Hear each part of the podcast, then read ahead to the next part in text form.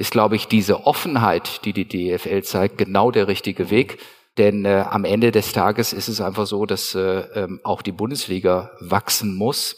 Nur so werden wir am Ende auch äh, äh, sicherstellen, dass wir in der Spitze in Europa sind und dieses äh, Momentum, was wir haben, auch nach vorne tragen. Sports Business and Players. Der Spurbis Podcast mit Marco Klevenhagen. 30 Minuten ein Thema auf den Punkt. Herzlich willkommen, schön, dass du wieder dabei bist und du hast sicherlich mitbekommen, dass wir jüngst unseren Spobis durchgeführt haben. Große Veranstaltung mit vielen tollen Gesprächen. Ein paar davon konnte ich selbst führen mit unseren Gästen und die möchten wir euch dann auch nicht vorenthalten. Wir haben drei, vier davon rausgepickt und für den Spobis Podcast noch einmal frisch aufbereitet. Anfang tun wir mit Christian Sewing, Vorstandsvorsitzender der Deutschen Bank AG. Er hat dort angefangen als Auszubildender und hat sich bis ganz an die Spitze über die Jahre vorgearbeitet.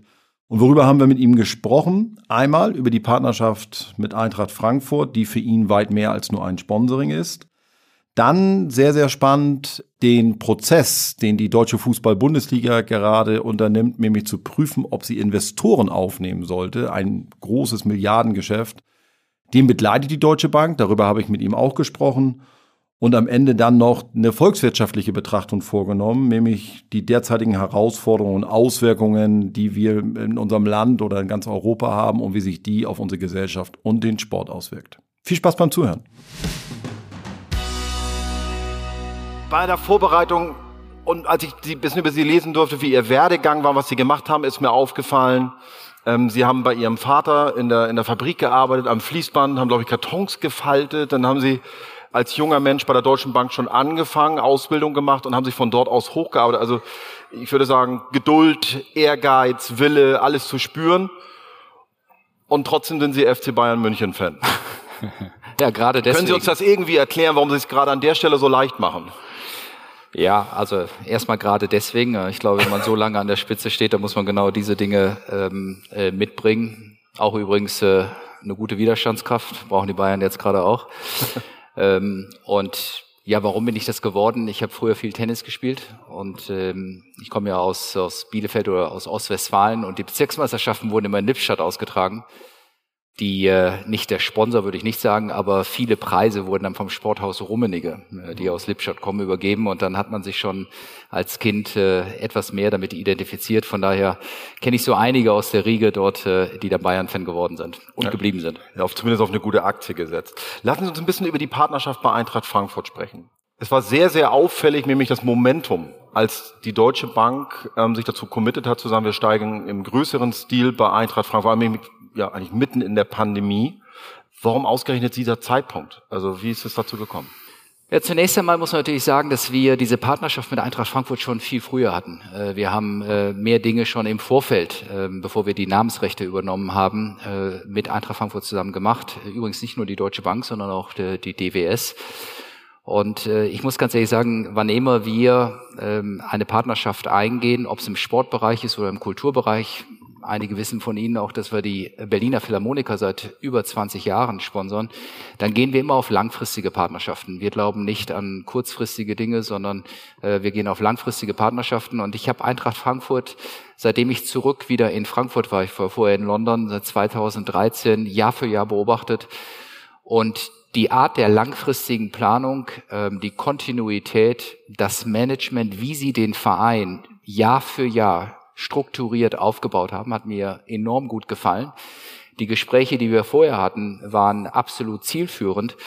Und ich habe einfach gemerkt, dass da mehr ist als nur Sponsoring, dass da eine echte Partnerschaft ist. Man vermutet am Anfang gar nicht, dass ein Verein wie Eintracht Frankfurt so detailliert über Digitalisierung redet, über andere Dinge.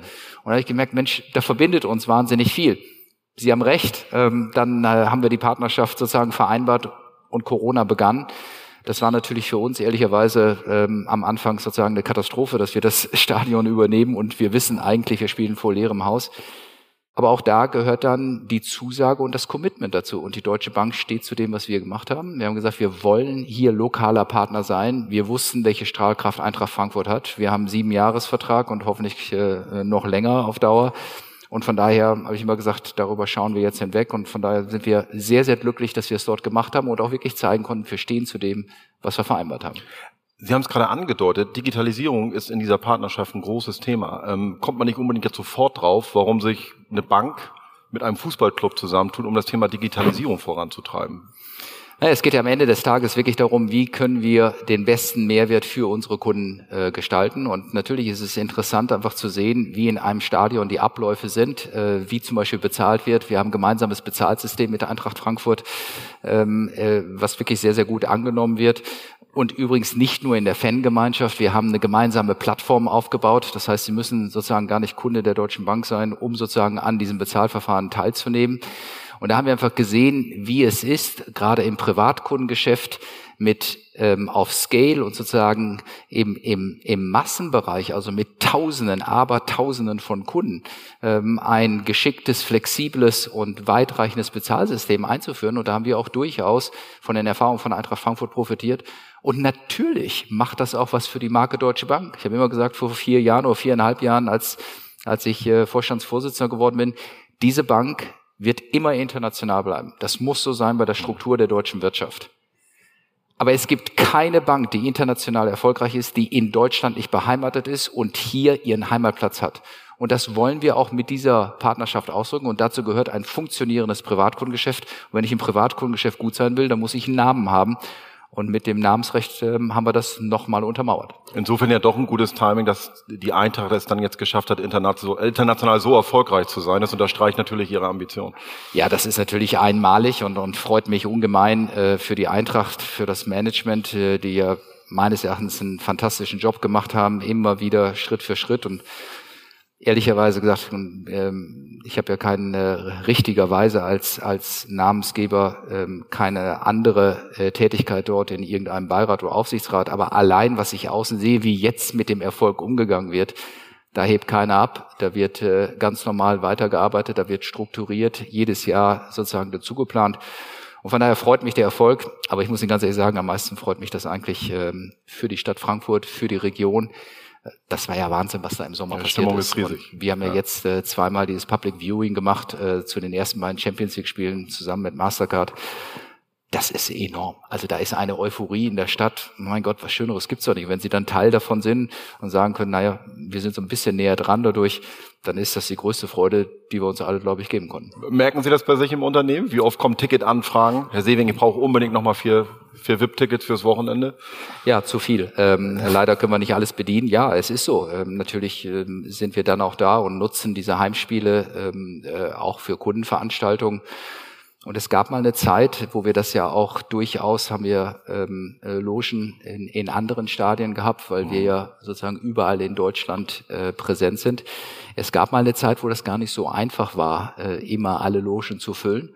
Ähm, und das ist jetzt, glaube ich, überall. By the way, ich habe eben äh, verantwortlich von Borussia Dortmund gesehen, ist ja auch klasse, was dort äh, läuft. Ähm, ich glaube, das ist jetzt nicht mehr das Problem. Bei uns ist es jetzt so, durch den Erfolg von Eintracht Frankfurt werden wir überschüttet ähm, mit Anfragen. Aber nochmal, das ist doch einfach nur positiv und das sollten wir gerade in dieser Zeit wirklich mal auch genießen. Sehr cool. Lassen Sie uns den Blick ein bisschen weiten. Bundesliga. Ähm, die DFL prüft ja den Einstieg von Investoren, haben wir auch gerade nochmal gehört von, von Donata Hopfen. Die Deutsche Bank begleitet diesen Prozess. Das ist jetzt nichts Unübliches, dass eine, eine Bank so einen Prozess begleitet. Das, und auch die Deutsche Bank tut das natürlich auch mit anderen Unternehmen. Ähm, also unabhängig von diesem Geschäft, halten Sie es aus Sicht, äh, aus Sicht der Bundesliga für ratsam, Investoren jetzt aufzunehmen? Wie bewerten Sie das?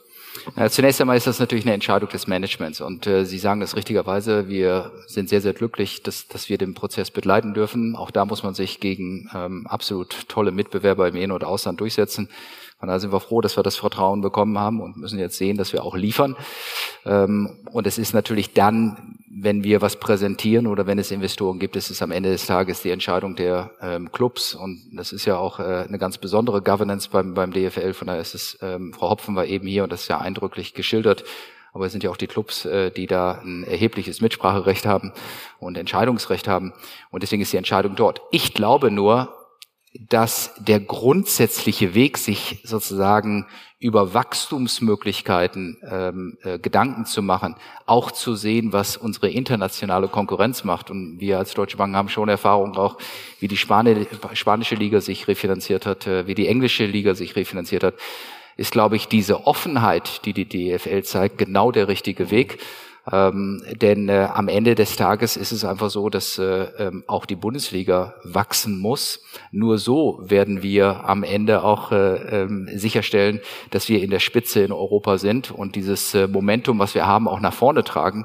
Und es ist ja, es ist auch eine bestimmte Industrie, ähm, mhm. die ist kompetitiv und ohne Wachstum und ohne Investitionen geht's nicht. Und Investitionen bedeuten immer, dass ich Kapital brauche. Mhm. Und von daher finde ich die Offenheit für den Prozess richtig. Was dann geschieht, das wird das Management meines Erachtens äh, in jeder Hinsicht richtig entscheiden. Entschuldigen Sie, falls ich ein bisschen naiv frage. Beraten Sie die Liga bei dem Prozess oder sind Sie sozusagen neutral als Bank in diesem Prozess? Na, wir beraten schon die Liga im, im Sinne schon jetzt äh, der Investorensuche mhm. und äh, ähm, begleiten den Prozess. Aber es ist natürlich nicht so, dass wir eine Entscheidung treffen, sondern ähm, wir sind immer die Verbindung als Bank zwischen dem Kapitalmarkt, wo Investoren sind, und sozusagen äh, denjenigen, die nach Kapital nachfragen, zumindest die Anfrage stellen. Da sind wir ähm, in der sozusagen in der Interimsstelle und kennen natürlich sicherlich auch den Markt, kennen andere Bereiche, wo genau das schon passiert ist, zum Beispiel andere Ligen, wo auch die Deutsche Bank äh, geholfen hat und auch ein Mandat gehabt hat. Von daher können wir unsere Erfahrung bringen. Die Entscheidung liegt natürlich bei der Liga. Ähm, wäre so eine Art von Investition eigentlich auch für eine normale Bank und nicht so einen klassischen Investor, für eine deutsche Bank eigentlich denkbar? ist nach 2008 deutlich schwieriger geworden, ähm, aus regulatorischen Gründen. Ähm, wir alle wissen, dass die ähm, finanzielle, ähm, die, die Financial Crisis in 2008 ähm, natürlich äh, dazu geführt hat, dass die regulatorischen Anforderungen an Banken äh, äh, sich äh, erhöht haben, dass wir sozusagen bei unserem Kerngeschäft bleiben sollen, mhm. was auch grundsätzlich richtig ist. Und ähm, ich habe es immer so gehabt, eben eben auf meine Vergangenheit ähm, bezogen, sich bezogen. Ähm, ich bin jetzt 33 Jahre im Bankgeschäft und ehrlicherweise traue ich mir nicht zu, ähm, als Eigenkapitalgeber ähm, langfristig die richtigen Chancen für ähm, eine ähm, für eine andere Industrie einzuschätzen. Das ist am Ende des Tages nicht mein Metier. Dazu muss man im täglichen Management mhm. sein. Wir haben die Funktion, die richtigen Investoren zu suchen, durchaus auch aus anderen aus anderen Industrien her unsere Kenntnis zu geben. Aber ich würde kein Eigenkapital der Bank dafür nutzen, äh, um in eine andere Industrie zu investieren. Und wenn wir das machen würden, ich glaube, dann äh, habe ich auch schnell einen Termin bei den Regulatoren. ähm, die, gerade, richtigerweise. Gerade, richtigerweise, gerade in der, in der Sportindustrie, weil die Strukturen so sind, wie sie sind. Auf der einen Seite das Vereinswesen, auf der anderen Seite ein Milliardenbusiness zum Teil. Wie nehmen Sie die Strukturen in so einem Club wahr? Also Sie haben gerade gesagt, bei Eintracht Frankfurt sind Sie sehr glücklich und Sie finden, die machen das ähm, ähm, sehr professionell. Aber Sie lesen natürlich auch Medien und verfolgen den Sport. Ähm, was wäre Ihr Rat so an Clubs? Können Sie sich vorstellen, einen Club zu leiten? Nein, ich habe genug mit der Deutschen Bank zu tun, von daher ähm, ist, äh, ist, ist das was, was ich äh, mir nicht vorstellen kann. Ähm, ich glaube einfach, äh, dass natürlich die Governance-Frage oder die Strukturfrage, die man hat, eine, eine ganz andere ist. Man weiß ja auch aus den einzelnen Gesprächen manchmal, dass es schon schwierig ist, auch in, in dieser Vereinstruktur Entscheidungen zu finden. Und deswegen kommt es auf die Professionalität meines Erachtens des Managements an. Und deswegen ist auch Verein nicht gleich Verein. Da gibt es Vereine, die haben meines Erachtens genau die richtige Balance zwischen Top-Sportkenntnis, aber auch einem kaufmännischen Vorstand, der viel Erfahrung äh, mit finanziellen Angelegenheiten hat. Und ähm, äh, ich, ich glaube, das ist wichtig, dass man gerade bei den doch manchmal schwierigen Strukturen, wie man auch zu Entscheidungen kommt, dann äh, die fachliche Kompetenz aus kaufmännischer Sichtweise und aus sportlicher äh, Sichtweise hat. Wenn das gegeben ist, dann kann man mit diesen Strukturen, glaube ich, leben. Und ich glaube, die Strukturen, die wir haben, ist meines Erachtens auch immer richtig, weil es ja auch eine bestimmte Fannähe erlaubt. Und, und das sehe ich auch wiederum bei Eintracht Frankfurt so, aber auch bei den anderen Clubs, dass sie ähm, genau das, dass, dass, die, dass, dass dieses Management greifbar ist, dass man das Gefühl hat, als Fan hat man auch noch eine gewisse, einen gewissen Einfluss, man ist näher dran. Ich glaube, er sollte sehr vorsichtig sein, das nicht ähm, ganz zu vergessen, weil das macht den Sport aus, ähm, dass der Fan sehr, sehr nah dran ist. Eintracht Frankfurt auf der einen Seite, jetzt die Prozessbegleitung bei der Investorenprüfung. Ähm, könnte die Deutsche Bank sich vorstellen, noch mehr in der Bundesliga zu machen, sei es bei einem Club oder grundsätzlich. Ich will jetzt nicht die Vertriebsabteilung der Clubs auf sie hetzen, aber Wäre mehr Engagements denkbar? Nein, ich glaube, man sollte das machen, ähm, worauf man sich dann sozusagen fokussiert hat. Äh, Fokus ist sowieso im Wirtschaftsleben meines Erachtens eines der wichtigsten Dinge, die, die Sie haben müssen. Wir haben Eintracht Frankfurt gewählt, ehrlicherweise, weil ähm, das ist unser Standort. Da ist die Deutsche Bank beheimatet. Ähm, das können wir, glaube ich, auch gut erklären. Ähm, wir haben es geschafft durch das Namensrecht, dass äh, die Marke Deutsche Bank nochmal ganz anders verankert ist. Natürlich haben wir jetzt Glück durch den äh, Europapokalsieg oder äh, die Euroleague-Sieg, dass wir da natürlich mit profitiert haben. Aber ich glaube, es wäre jetzt völlig falsch, wenn wir jetzt sagen, und jetzt machen wir hier noch was und da noch was. Ähm, ich habe eben schon ein Gespräch geführt, da gibt es natürlich ganz tolle Clubs in Deutschland, die einen enormen Weg hingelegt haben. Aber wir sollten es da machen, wo wir sozusagen unseren Heimatort haben. Das ist Frankfurt, da sind wir stolz drauf. Ähm, lassen Sie uns mal einen Wirtschaftsausblick wagen oder helfen Sie uns mal dabei, wie schlimm uns das treffen wird. Ähm, also wir hatten, wir kommen von einer Niedrigzinspolitik, ähm, was die Bankensystem eher unter Druck gesetzt hat. Jetzt kommen wir zu einer Inflation und Hochzinspolitik mit drohender Rezession. Helfen Sie uns noch mal ein bisschen. Also wie schlimm wird uns und die Wirtschaft treffen und damit ja auch am Ende den Sport. Viele Sportarten und äh, äh, Clubs, Ligen, Verbände sind davon abhängig von einer funktionierenden äh, Industrie. Ja, ist schon eine ganz herausfordernde Situation. Und ich habe das schon mal öffentlich gesagt, ähm, auch vor zwei Wochen auf dem Handelsplatzgipfel, das ist die komplexeste Situation, die ich in 32 Jahren Banklegen erlebt habe. Das ist jetzt aber nicht so, dass man deswegen alles eskalieren muss, aber es ist einfach komplex weil sie mit Risiken konfrontiert sind. Und das ist die gesamte Wirtschaft, die eben nicht nur aus einem Bereich kommt. Es ist eben nicht nur die Inflation. Es sind ja immer noch Auswirkungen der Pandemie. Die Lieferketten sind immer noch zum Teil unterbrochen. Und wir sind jetzt Ende September. Wir wissen ja ganz genau, dass die Zahlen wieder etwas hochgehen werden. Ich hoffe nicht, dass es zu irgendwelchen flächendeckenden und größeren Lockdowns kommt, aber mhm. trotzdem werden die ein oder anderen Lieferketten werden vielleicht nochmal unterbrochen sein. Ähm, dann haben Sie richtigerweise gesagt, haben wir eine Inflation, die natürlich jetzt sofort, und bin ich sehr dankbar, dass äh, die FED und die EZB sich jetzt äh, wirklich auf den Weg gemacht haben, dort stark gegen vorzugehen. Das bedeutet, die Zinsen gehen hoch. Inflation bleibt erstmal hoch. Die Inflation wird nicht ähm, zurückgehen im vierten Quartal. Sie wird nochmal äh, ansteigen. Ich gehe davon aus, dass wir eine Inflation zwischen 8 und 10 Prozent im vierten Quartal haben. Ich gehe davon aus, dass wir nächstes Jahr im Schnitt eine Inflation von 7 Prozent haben, äh, vielleicht auch 7 bis 8 Prozent trotz der Zinssteigerung. Und das bedeutet, dass wir insgesamt natürlich mit mehr Unsicherheiten konfrontiert sind. Ähm, ich glaube, erstmal ist es wichtig, dass man das sagt, dass man sich auch darauf einstellen kann. Auf der anderen Seite ist die deutsche Wirtschaft enorm robust. Wir sehen das äh, an den Zahlen im ersten und im zweiten Quartal der Unternehmen. Ähm, wir sehen das, glaube ich, auch jetzt äh, im, im dritten Quartal. Ähm, und ich glaube auch, dass äh, wir haben das in der Corona-Krise gesehen, wir sehen es auch jetzt, ähm, dass wir natürlich noch Mittel haben, ähm, wo auch mal die ein oder andere Unterstützung richtigerweise kommt äh, in dieser Situation so dass ich auch eben nicht nur schwarz, äh, schwarz malen möchte, sondern da ist äh, eine Robustheit in der Wirtschaft, die es uns erlaubt zu sagen, trotz einer drohenden Rezession, die ich mittlerweile als Basisannahme äh, nehme für, für nächstes Jahr, wir werden in eine Rezession kommen, ähm, hat die deutsche Wirtschaft äh, die, die Chance, ähm, das äh, durchzustehen.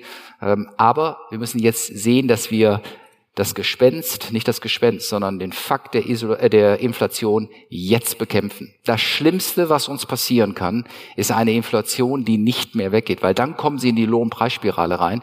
Dann kommt es immer wieder zu selbstverstärkenden Effekten. Und deswegen ist es so wichtig, dass wir jetzt hart dagegen vorgehen. Und ich glaube, die letzten Anzeichen und Signale der Zentralbanken waren dahingehend richtig. Das macht es jetzt am Anfang nicht leichter. Mhm. Aber nehmen Sie auch so ein bisschen Komfort von der Sache, dass ich gesagt habe, wir haben eine ziemlich starke Wirtschaft, wir haben die Liquidität und die Robustheit. Deswegen würde ich jetzt lieber sagen, jetzt die Therapie, möglichst hart, möglichst schnell, dann kommen wir eher aus der Rezession raus und dann hat Deutschland meines Erachtens auch gute Chancen danach wieder so zu florieren, wie wir uns das alle wünschen. Oft stand ja die EZB in der Kritik, zu spät zu reagiert zu haben. Jetzt reagiert sie. Wie, wie hoch werden Zinsen noch, der Leitzins noch angezogen werden? Was meinen Sie? Ist immer schwer zu sagen, aber ich glaube, das Wichtigste ist ja das Zeichen. Ähm, in der Wirtschaft sind auch ähm, psychologische Dinge enorm wichtig. Das Zeichen ist jetzt klar auf Zinserhöhung. Die EZB hat jetzt richtig gehandelt. Alles, was in der Vergangenheit jetzt passiert ist, ob zu spät, ähm, ist äh, sozusagen Water down the bridge. Das bringt nichts mehr, sondern jetzt muss gehandelt werden und das sehe ich. Ich glaube schon, dass wir bis März äh, oder Mai nächsten Jahres kontinuierlich äh, Zinssteigerungen sehen werden der EZB. Wir sind jetzt bei 75 Basispunkten. Da wird mit Sicherheit im März äh, eine 2 vom Komma stehen. Äh, da bin ich mir sehr, sehr sicher. In Amerika wird eine 4 vom Komma stehen ähm, äh, ähm, bei dem Einlagenzins. Und, und das bedeutet natürlich, dass wir jetzt echt hart dagegen steuern. Aber richtigerweise. Rezession, Sie haben gesagt, so etwas gab es in der Form oder Sie können sich nicht dran erinnern, in dieser Form, was Sie erlebt haben. Was glauben Sie, wie lange sie anhält? Wann können wir wieder mal sagen, okay, ab, ab 24, Q1, Q2? Also, nicht, also wenn ich das alles wüsste, würde ich nicht äh, äh, meinen Job haben, dann hätte aber ich wenn was ich anderes schon mal da Leben. habe. Ja, ja. Aber Ja. Äh, was ich eben gesagt habe, was ich nicht, noch nicht erlebt habe von der komplexen Situation, ist diese Vielfältigkeit der unterschiedlichen Krisenherde. Sie haben diesen furchtbaren Krieg, Hm. wo wir nicht wissen, wie er ausgeht, wann er ausgeht, wie lange er bleibt. Das hat natürlich eine, einen Einfluss auch auf unsere Wirtschaft. Inflation, Supply Chains oder die, die Lieferketten. Ich finde, wir reden viel zu wenig über eine drohende Nahrungsmittelkrise. Äh, Wir müssen mal nach Nordafrika schauen. Wir müssen mal in, in den, äh, ähm, in den äh, Nahen Osten schauen. Wir, wir, wir sehen Flüchtlingsströme. Es sind Millionen von Menschen auf dem Weg äh, Richtung Europa, weil sie einfach zurzeit nicht leben können. Sie haben keine Nahrungsmittel. Das, das verschärft natürlich alles. Und das meine ich. Die Komplexität dieser Krise ist größer als vorher. Und deswegen ist es so schwer, Vorhersagen zu machen. Zu Ihrer Frage äh, direkt. Ich glaube schon, dass wir eine Rezession haben, die einen guten Teil von äh, 2023 äh, uns beschäftigen wird. Aber wir haben auch die Robustheit in Deutschland damit umzugehen. Deswegen ist Rezession nicht unbedingt gleich die, die schlimmste Niederlage. Natürlich ist das nicht gut und natürlich wünschen wir uns was anderes. Aber wir haben die Kraft, da durchzugehen und ich glaube, da gilt es jetzt auch für die Führungskräfte, ob in der Politik, in der Wirtschaft, ähm, das auch durchaus anzunehmen. Und eben haben Sie ein paar Attribute genannt, da muss man auch die Widerstandskraft haben zu sagen, okay, und dafür sind wir jetzt da und dann gehen wir das gemeinsam an. Da bin ich ganz zuversichtlich, dass wir es schaffen können. Ja, gut, dass Sie ein bisschen Mut machen.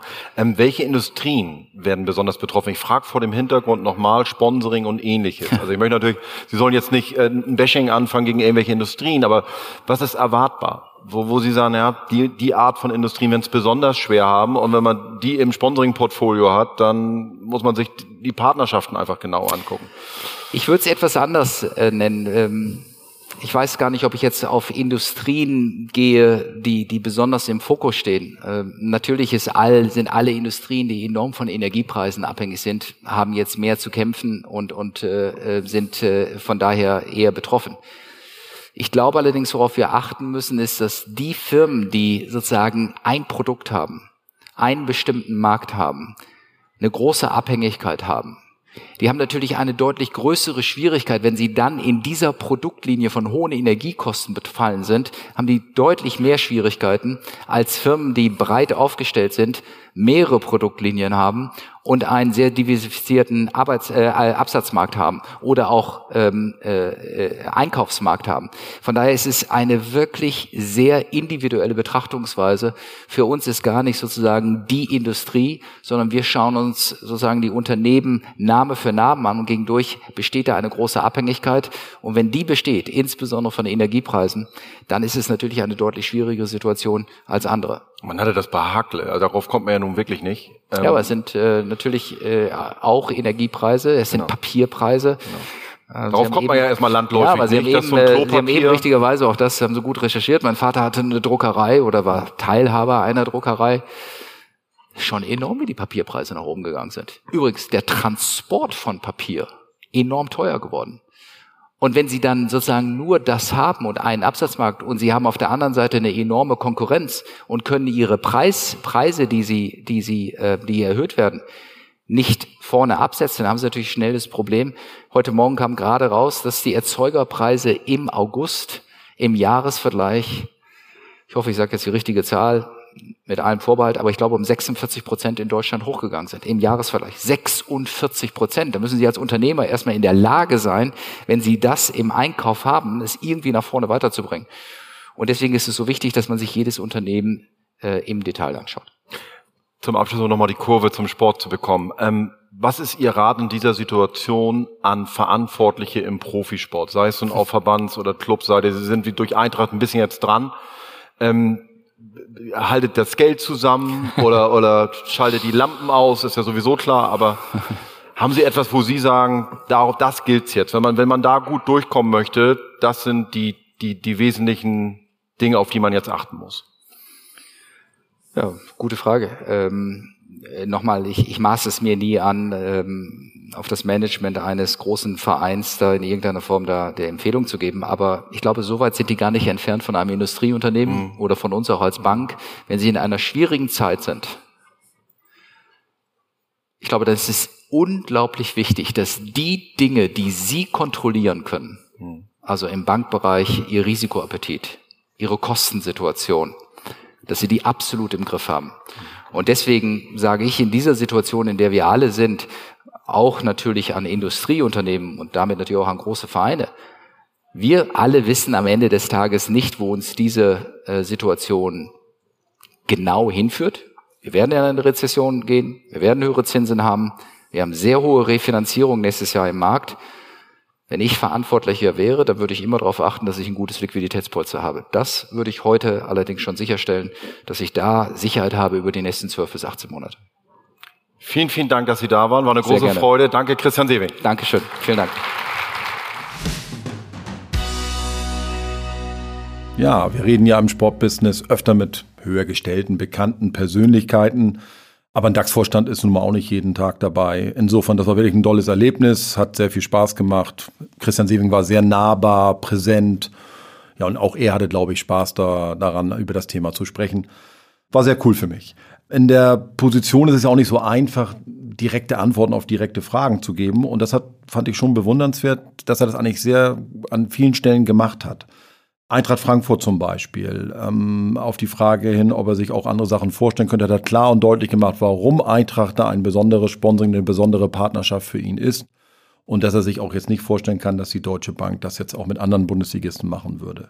Oder das Beispiel ähm, zum Thema Aufnahme von Investoren in der Bundesliga macht er eben deutlich, wenn man mit den ausländischen Ligen, mit anderen Ligen mithalten will, dann braucht es Wachstum und zu Wachstum braucht es Kapital. Und er hat nicht gesagt, dass sie es unbedingt machen sollen, aber man hat schon gemerkt, dass er diesem Gedanken sehr positiv gegenübersteht.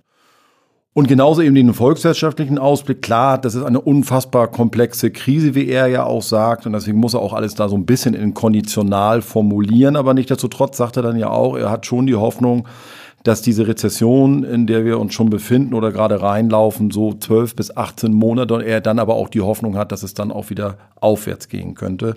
Und sein Tipp war, Liquidität ist alles in dem Moment. Also gebt eure Taler da draußen nicht an der falschen Stelle aus. Bleibt uns treu.